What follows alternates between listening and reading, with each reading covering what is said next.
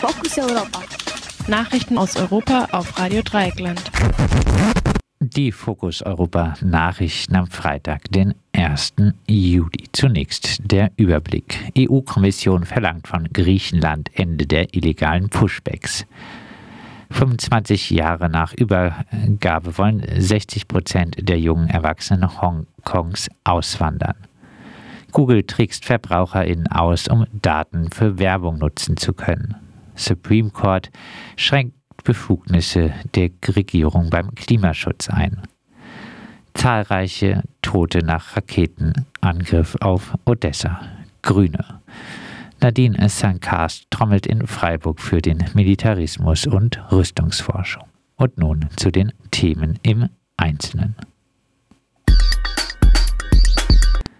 EU-Kommission verlangt von Griechenland Ende der illegalen Pushbacks. Nach einem Videogespräch, an dem neben anderen VertreterInnen der griechischen Regierung auch der Minister für Migration und Asyl Notis Miteraki teilnahm, schrieb die Innenkommissarin der EU, Ilva Johansson, auf Twitter, gewaltsame und illegale Abschiebung von Migranten müssen jetzt aufhören.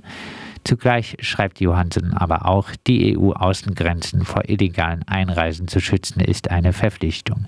Die Kommissarin will die griechische Seite auch daran erinnert haben, dass die Auszahlung von EU-Mitteln für Migration und Grenzschutz an die korrekte Anwendung der EU an die den korrekte Anwendung der EU-Grundrechte gebunden sei. Die griechische Seite hätte Änderungen versprochen, die bereits im September in Kraft treten sollen.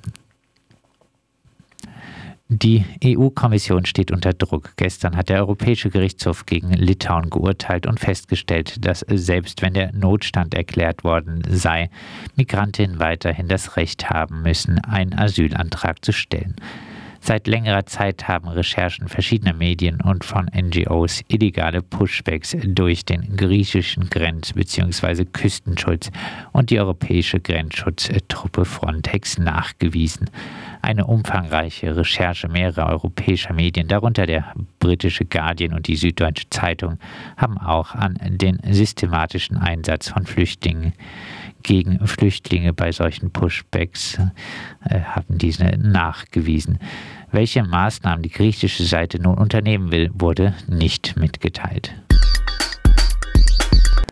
25 Jahre nach der Übergabe wollen 60 Prozent der jungen Erwachsenen Hongkong verlassen. Wegen der zunehmenden Einschränkung der Freiheiten durch Peking wollen 25 Jahre nach Übergabe der ehemaligen Grundkolonie am 1. Juli 1997 60 Prozent der jungen Erwachsenen aus Hongkong auswandern. Die Zahl stammt aus einer Untersuchung der Chinese University of Hong Kong. Der Wunsch auszuwandern hängt mit der Unterdrückung von Pro-Demokratie-Protesten in den letzten Jahren zusammen. In einer Such Untersuchung von 2019 gaben 63 Prozent der 18- bis 29-Jährigen an, selbst an solchen Protesten teilgenommen äh, zu haben. 87 Prozent sagten, sie würden sie unterstützen. Bewohner in Hongkongs, die vor dem 1. Juli 1997 geboren wurden, haben noch Anrecht auf einen British National Overseas äh, Pass. Es ist allerdings ein britischer Pass mit der Besonderheit, dass er nicht zur Einreise nach Großbritannien berechtigt. BesitzerInnen dieses britischen Passes können lediglich einen Antrag auf einen begrenzten Aufenthalt in Großbritannien für einen Urlaub, eine Arbeit oder zum Studieren stellen. Seit vergangenem Jahr können Inhaberinnen dieses Passes, wenn sie es denn geschafft haben, nach Großbritannien zu kommen und längere Zeit zu bleiben, nach fünf Jahren einen Antrag auf dauerhaftes Aufenthaltsrecht stellen und ein Jahr später die britische Staatsangehörigkeit erlangen. Google trickst VerbraucherInnen aus, um Daten für Werbung zu nutzen. Der Europäische Verbraucherverband BU-EUC und weitere Verbände, darunter der Bundesverband der deutschen Verbraucherzentralen, werfen Google vor, VerbraucherInnen beim Erstellen eines Accounts durch Design und Voreinstellungen dahingehend zu beeinflussen, dass sie Informationen preisgeben, die für personalisierte Werbung genutzt werden. Google lenke die VerbraucherInnen in ihr Überwachungssystem, wo alles überwacht und ausgebeutet wird, was sie tun. Auswahlmöglichkeiten seien irreführend, die Sprache missverständlich, Überwachung sei der Standard. Das stelle einen Verstoß gegen die Regeln der Datenschutzgrundverordnung der Europäischen Union dar. Die Verbände vergleichen in der Zusammenfassung ihres Berichts das System von Google mit äh, dem Monster Behemoth äh, der jüdischen Mythologie ein aus verschiedenen Tieren zusammengesetztes Ungeheuer, das alles verschlingt und keinen Regeln folgt. Google und seine Muttergesellschaft Alphabet gehören zur Vorhut des Überwachungskapitalismus. Außerdem werfen die Verbände der EU Untätigkeit vor. Die BEUT habe sich bereits im November 2018 wegen der Standort-Tracking-Praktiken von Google bei der EU beschwert. Der zuständige irische Datenschutzbeauftragte habe aber bis heute keine Entscheidungen gefällt. Ein für Google lukratives Nichtstun. Nach Prognosen könnte Google in diesem Jahr über 220 Milliarden Euro mit Werbung verdienen. Sicher auch wegen des Trackings. Supreme Court schränkt Befugnisse der Regierung beim Klimaschutz ein. Die gleiche Mehrheit von sechs RichterInnen am US-Verfassungsgericht, dem Supreme Court, die gerade erst ein verfassungsmäßiges Recht auf Abtreibung verneint und ein Recht auf das Tragen von Waffen postuliert hatte, fällt nun der Regierung Biden auch beim Klimaschutz äh, in den Arm. Die Umweltschutzbehörde EPA darf künftig keine Vorschriften zur Verringerung der CO2-Emissionen von Kraftwerken mehr erlassen. Das Urteil bedeutet nicht, dass solche Auflagen grundsätzlich nicht erlassen werden dürfen, verlangt aber jeweils eine Zustimmung des Kongresses. In beiden Kammern des Kongresses verfügt die Demokratische Partei nur über eine hauchdünne Mehrheit. Doch im Senat stimmt der eigentlich demokratische Senator Joe Manchin beharrlich gegen die Klimapolitik der eigenen Regierung. In Medien wird Mencken der Besitz von Aktien der Kohleindustrie nachgesagt. Die Entscheidung des Supreme Court erfolgt aufgrund der Klage einiger republikanisch regierter Bundesstaaten unter Führung des kohlereichen West Virginia. Konservative Richter argumentieren, weitreichende Beschlüsse, wozu Vorschriften zur Verringerung der CO2-Emissionen gehören würden, müssten alleine dem Kongress überlassen werden. Die liberale Richterin Elena Kagan argumentierte dagegen, die Entscheidung der konservativen Mehrheit nehme der EPA ein Recht, das ihr der Kongress bereits gegeben habe, um der drängendsten Herausforderung der Umwelt in unserer Zeit zu begegnen. Umweltminister Xavier Becker sagte, sagte, die Entscheidung werde zu einer Zunahme von Asthma, Lungenkrebs und anderen Krankheiten führen, die mit schlechter Luftqualität zusammenhängen. Derzeit nimmt die Nutzung von Kohle bei der Stromerzeugung in den USA zu. Dabei entsteht gemessen an der erzeugten Energie mehr CO2 als bei allen anderen fossilen Brennstoffen.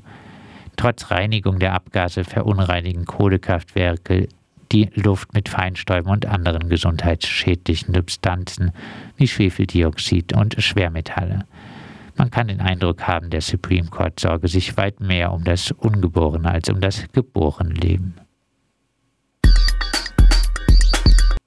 Zahlreiche Tote nach Raketenangriff auf Odessa. Nach Angaben der Regionalverwaltung von Odessa hat eine Rakete ein neunstöckiges Wohnhaus in der Region Odessa getroffen.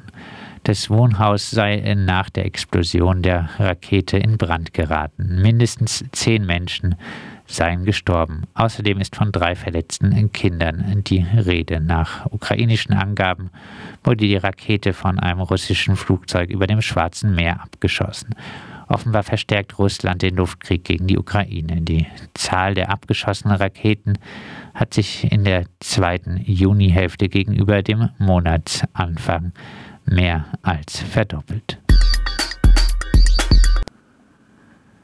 Grüne. Nadine Sankas trommelt in Freiburg für den Militarismus und die Rüstungsforschung.